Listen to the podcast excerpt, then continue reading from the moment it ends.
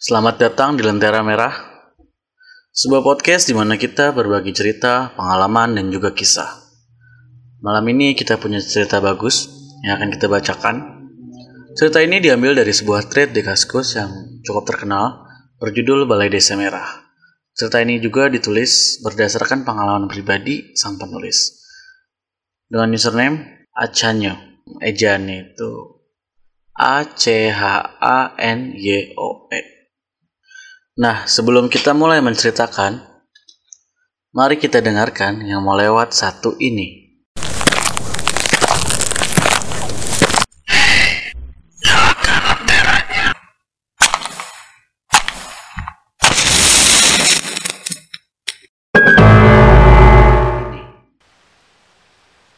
Waktu itu, gerimis menyambut kedatanganku. Suasana gelap ditambah sepinya jalan yang kulalui membuat suasana malam itu jadi sedikit menakutkan. Supir becak yang umurnya sudah lumayan tua mengayuh becak dengan tenaga ala kadarnya. Jadilah perjalananku menuju kampungku terasa begitu lama. Waktu itu pukul 9 malam, namun tidak ada satupun warga yang kelihatan. Mungkin faktor gerimis membuat orang-orang malas keluar rumah. Jalanan yang kulalui banyak lubang sana-sini. Menambah ketidaknyamanan perjalananku. Aku heran kenapa jalanan yang sudah hancur lebur seperti ini masih dipiara saja. Apa yang dilakukan Pak Lurah selama menjabat? Untuk memecah keheningan, aku mencoba mengajak supir becak yang dari tadi susah payah mengayuh untuk bicara. Pak, ini kok jalanan nggak dibenerin sih pak? Udah hancur gini padahal, kataku. Oh, anu mas, nggak tahu juga saya. Udah lama nggak dibenerin, udah enam tahun dibiarin gini aja mas, kata tukang beca itu. Udah lama juga ya pak, terakhir saya ke sini enam tahun lalu pak. Makanya saya bingung kok jalanannya bukannya nambah bagus malah nambah parah. Apa nggak ditanyain sama lurahnya pak? Kataku lagi. Sudah mas. Tapi jawabannya gitu mas. Dananya belum ada katanya. Kata tukang beca. Saat asik berbicara tiba-tiba ada sekelebat bayangan lewat tepat di depan beca. Tiba-tiba saja aku merinding. Pak tadi lihat ada bayangan lewat nggak Pak Becak ini tidak menjawab pertanyaanku. Aku coba bertanya lagi namun Pak Becak masih diam seribu bahasa. Entah kenapa aku merasa becaknya melaju lebih cepat dari sebelumnya. Aku lihat ke belakang, Pak Becak nampak berkeringat di sekujur tubuhnya. Lantas ia memberi isyarat kepadaku untuk jangan berbicara. Aku tidak mengerti masuk Pak Becak. Namun aku yakin isyarat itu ada hubungannya dengan bayangan yang lewat tadi. Aku menurut saja. Sepanjang jalan kami hanya diam dan sepanjang jalan itu juga bulu kuduku merinding bukan main. Sampai akhir ya kami melewati sebuah balai desa. Balai desa itu adalah balai desa kampungku. Balai desa yang tidak terlalu besar namun memiliki lapangan yang luas. Di sisi kanannya ada pohon beringin besar. Di depan balai desa ada empat pohon cemara yang sudah sangat tinggi. Entah kenapa tepat sampai di sini aku merasa Pak Becak semakin mengayuh becaknya. Firasatku makin tak enak. Sepertinya Pak Becak tahu sesuatu tentang tempat ini. Becak melaju dengan cepat. Grimis masih menemani perjalanan kami. Sepi lenggang ditambah dengan suara ganjil ini. Sampai akhirnya kita akan melewati sebuah jembatan. Aku melihat ada wanita yang sedang duduk di jembatan itu, menghadap ke belakang sambil mengayun-ngayunkan kakinya. Aku tahu itu bukan manusia. Malam-malam begini ditambah suasana ganjil, mana mungkin wanita itu manusia? Aku merinding bukan main. Aku menengok ke Pak Becak. Terlihat keringat Pak Becak makin membanjir. Dia menggeleng-gelengkan kepala dan memberi isyarat kepadaku untuk tetap diam. Aku tak tahu harus bagaimana, jadi aku menurut saja dengan apa yang dikatakan Pak Becak. Wanita itu masih ada di jembatan itu, masih mengayun-ayunkan kakinya. Rambutnya panjang sepinggang. Baju putih yang sudah tercampur dengan tanah lusuh dan berwarna kecoklat-coklatan. Hingga akhirnya kami lewat tepat di belakangnya. Aku tak berani menoleh. Bau busuk menusuk hidungku. Benar-benar busuk baunya. Sampai aku mau muntah. Kami makin jauh melewati wanita tadi. Sekarang bunyi sudah tidak begitu terasa. Pak Becak mulai menghela nafas. Becak kembali berjalan lambat. Aku pun sudah tidak mencium bau busuk lagi. Aku mulai memberanikan diri untuk bertanya kembali dengan Pak Becak. Pak, yang tadi itu bukan manusia ya? Demit itu mas. Mana mungkin manusia malam-malam duduk di jembatan sendirian? Mana perempuan lagi? Sebenarnya bayangan yang Mas lihat itu perempuan yang tadi di jembatan, Mas. Kata Pak Becak. Oh, saya benar-benar takut, Pak. Hampir kencing di celana. Terus, tadi kenapa Bapak suruh saya diem aja? Tanyaku. Mas, emang pas 6 tahun lalu ke sini nggak tahu apa-apa, Mas, tentang cerita kampung, Mas? Nggak, Pak. Saya ke sini 6 tahun lalu Cuma main beberapa hari saja. Itu pun saya naik mobil, tahu-tahu udah sampai rumah nenek. Jelasku. Jalan yang pas mas lihat bayangan itu, pintu masuk kampung Demit mas. Di desa mas ini ada kampung Demit. Nah, balai desa sampai ngelewatin jembatan itu pasarnya mas. Kenapa saya suruh mas diem aja? Soalnya, konon kalau kita lihat penampakan perempuan tadi terus dia noleh ke kita, terus senyum sambil nunjukin wajah hancur ya dia bakalan buka pintu pasar demitnya mas. Dan kita bisa kesasar di sana. Kalau kita diem aja dia kira kita sopan mas. Jelas pak beca. Waduh serem amat pak terus kalau sampai masuk pasar itu gimana pak tanyaku ya kalau kita gak kuat bisa pingsan di jalan mas di sana bakalan ditampakin penduduk desa Demitnya, kata Pak Bejo. Dalam hati aku bersyukur, untung nggak sampai mampir ke pasar Demit. Huh, ibuku kenapa nggak cerita masalah ini ya? Kalau saja sudah diceritakan kan jadi ada persiapan. Mau kirim anaknya buat sekolah di kampung tapi nggak bilang apa-apa. Untung aja anakmu nggak pingsan di jalan. Mas, Mas kan rumah dekat balai desa. Jangan main ke situ lebih dari jam 9 malam ya mas. Kata Pak Becak menasehatiku. Emangnya kenapa Pak? Angker ya? Tanya.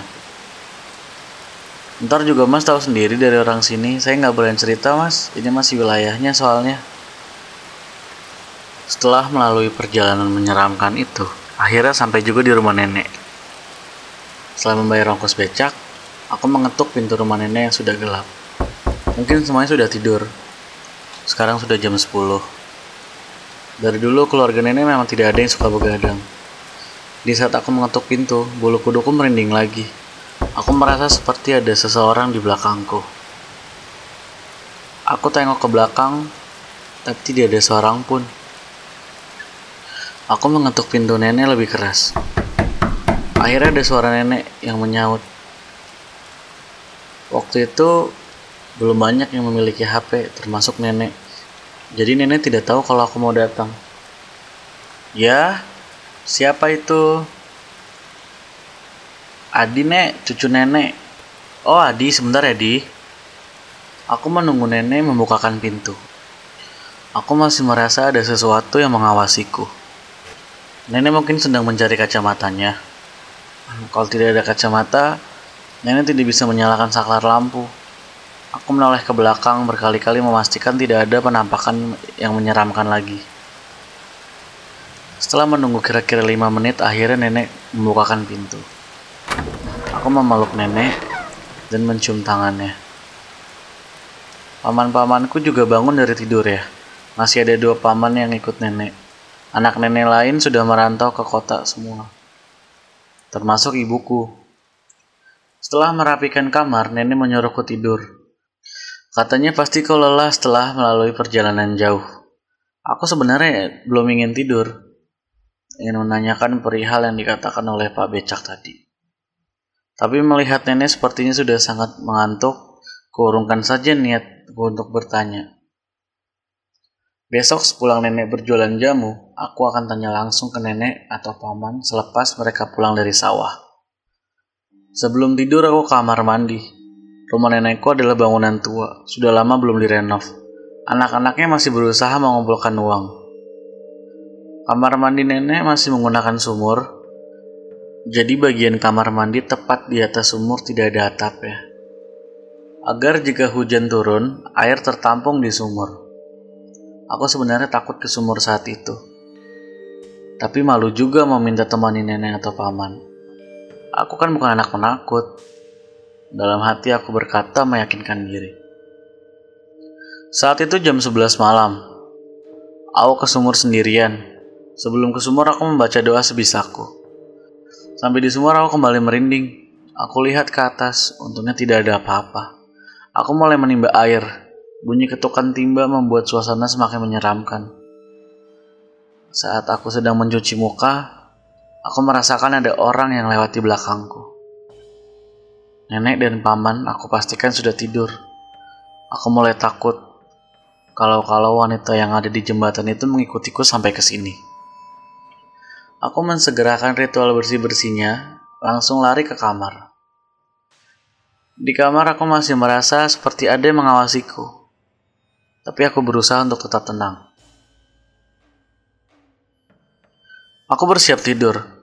Karena kelelahan, aku langsung terlelap.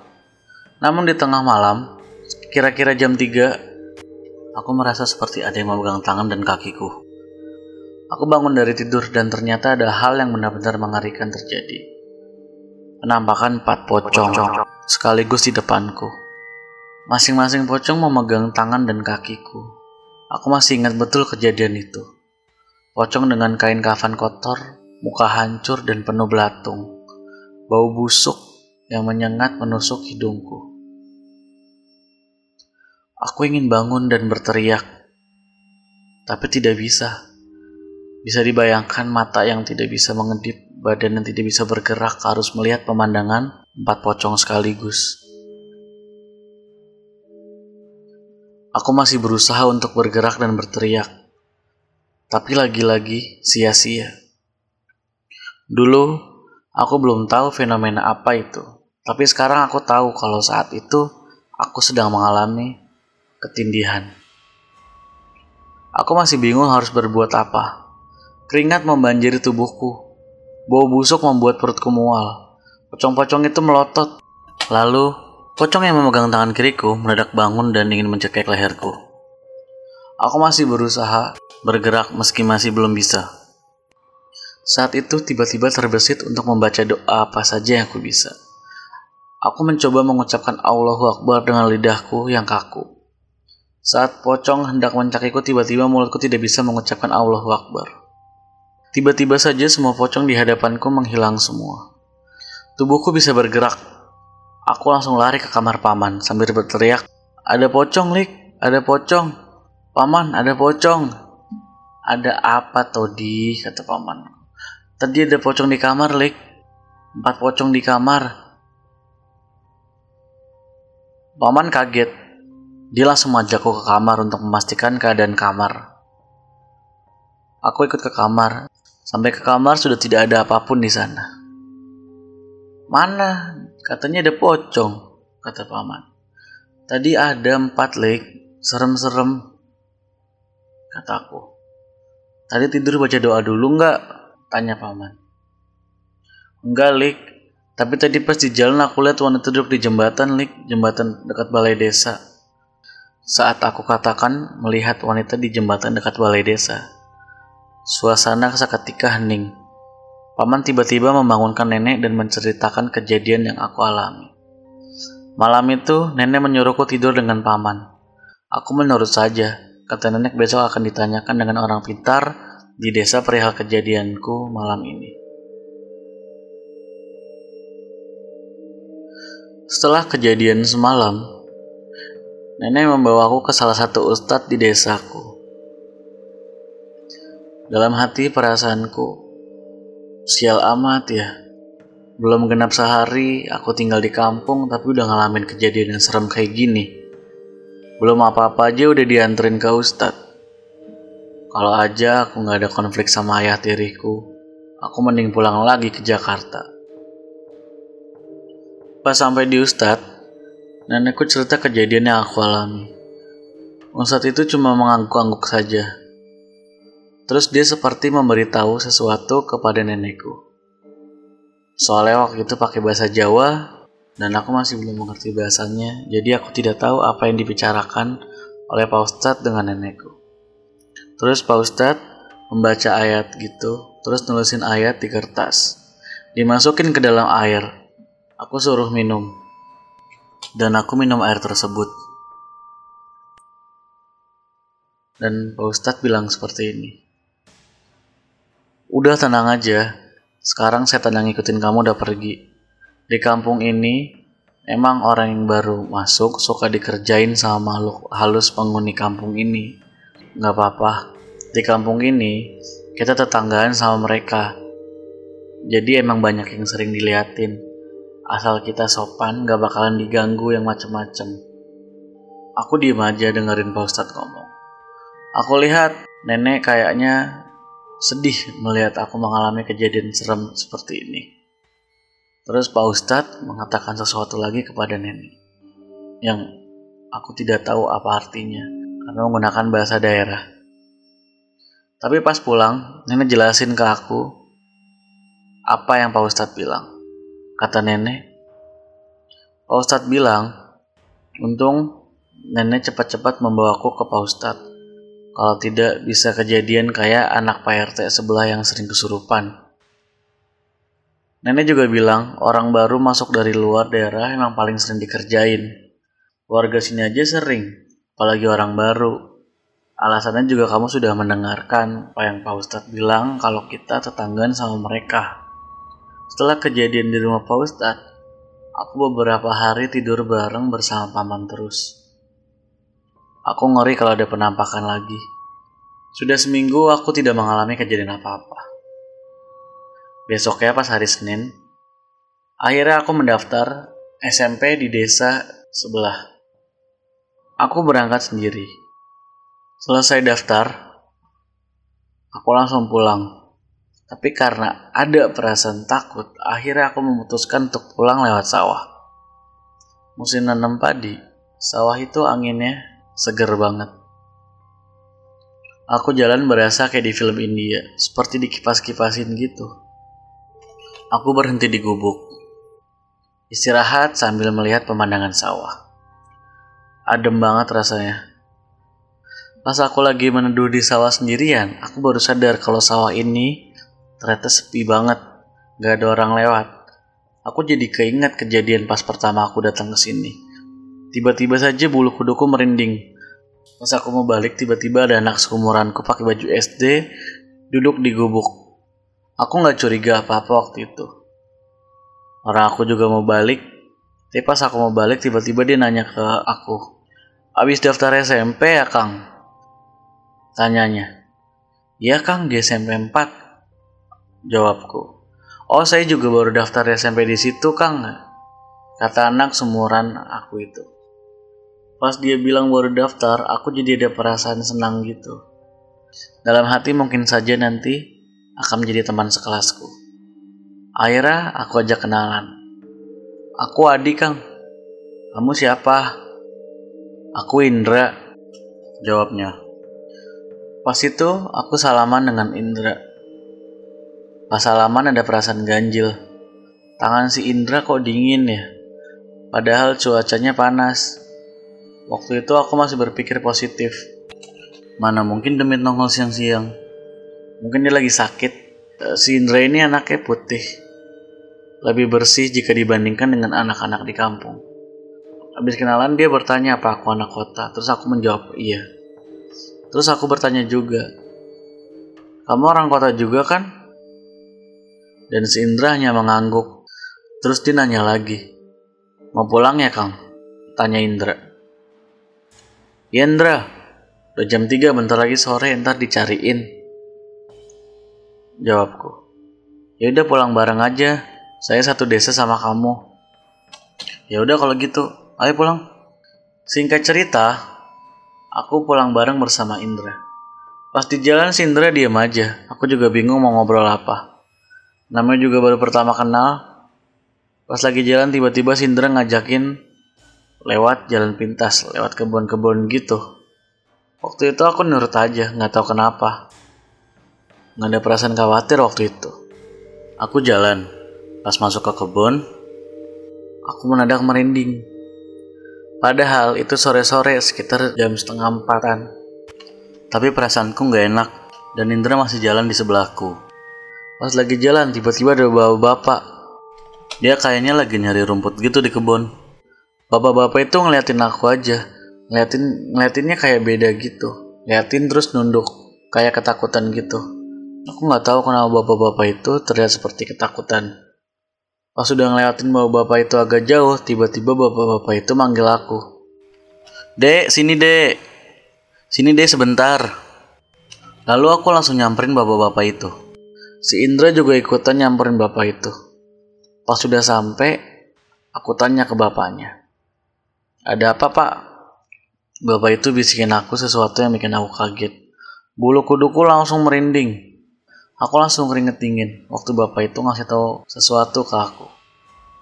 Bapak-bapak itu bisikin ke aku, nanti kalau orang di sebelahmu lengah, kamu lari balik lagi jalan ke sawah tadi. Orang yang di sebelahmu itu demit Jalan yang kamu mau lewatin itu arah sumur balai desa. Aku terkejut seketika itu. Setelah dibisikin si bapak itu, aku melihat perlahan muka Indra seperti berubah. Terlihat pucat. Bapak-bapak itu juga tiba-tiba lari ninggalin aku sendirian. Pas aku mau ikutan lari, tiba-tiba tanganku dipegang. Ya, dingin sekali tangannya. Nafasku kayak ketahan. Si Indra tiba-tiba ngomong, Ayo di, bentar lagi sampai di. Aku masih gemetaran, bingung. Aku akhirnya ingat kata si bapak-bapak tadi suruh lari kalau Indra lengah. Akhirnya aku ikut jalan bareng si Indra. Tanganku masih dipegangi. Rasanya mau nangis waktu itu. Di belakang balai desa ada jalan yang sempit. Jadi kayak lorong gitu. Jalannya agak gelap. Jalannya agak gelap-gelap gitu. Sore-sore aja udah lumayan remang. Gimana kalau malam? Di sini pasti gelap banget. Jalan itu memang ternyata jalan pintas ke rumahku. Karena emang rumahku dekat dengan balai desa. Aku baru tahu kalau itu jalan pintas karena kejadian itu.